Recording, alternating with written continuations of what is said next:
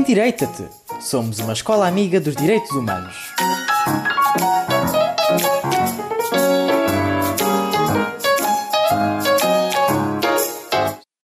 No Endireita-te de hoje vamos falar dos direitos dos idosos.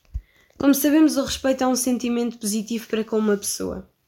O ideal seria se todos se respeitassem e desta forma iríamos conseguir viver numa sociedade melhor. Pois desta forma seríamos todos mais pacíficos e, consequentemente, menos estressados com tudo à nossa volta. Porém, isto não acontece. As pessoas estão cada vez mais preocupadas com a sua vida pessoal ou até mesmo por rebeldia ou maldade, acabam por desprezar os outros em geral, exercendo desta maneira o desrespeito.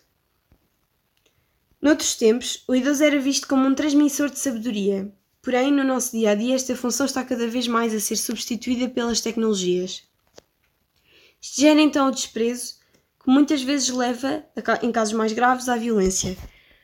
Por tudo isto, foi decretado o Dia Mundial da Conscientização da Violência contra a Pessoa Idosa, dia 15 de junho, que tivera sido decretado em 2006 pela Organização das Nações Unidas, ONU, e pela Rede Internacional de Prevenção à Violência à Pessoa Idosa.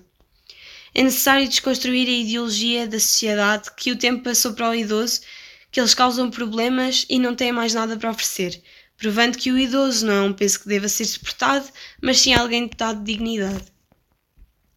A velhice é um período de fragilidade e vulnerabilidade associado a sentimentos como a impotência e a inutilidade, onde se perde a independência, a autonomia, as pessoas próximas e até em alguns casos o próprio lar, visto que muitas famílias recorrem a instituições por vários motivos.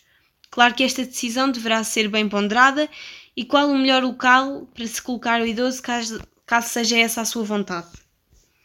Caso seja este o caso, é necessário estar constantemente atento a qualquer sinal de violência, seja ela física, psicológica, sexual, financeira, patrimonial e moral. É necessário lembrar de que não há um comportamento padrão que indique que o idoso esteja a ser vítima de violência, atentando sempre a mudanças repentinas de humor e a comportamentos fora de normalidade.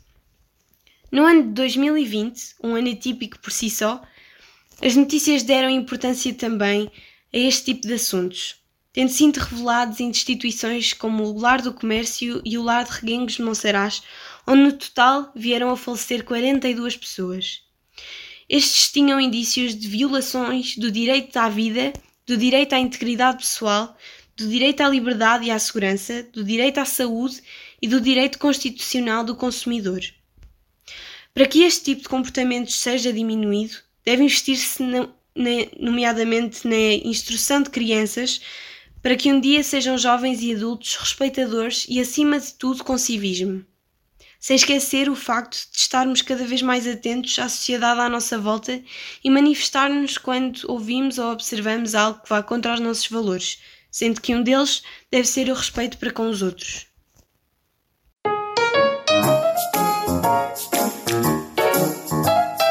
Endireita-te! Somos uma escola amiga dos direitos humanos.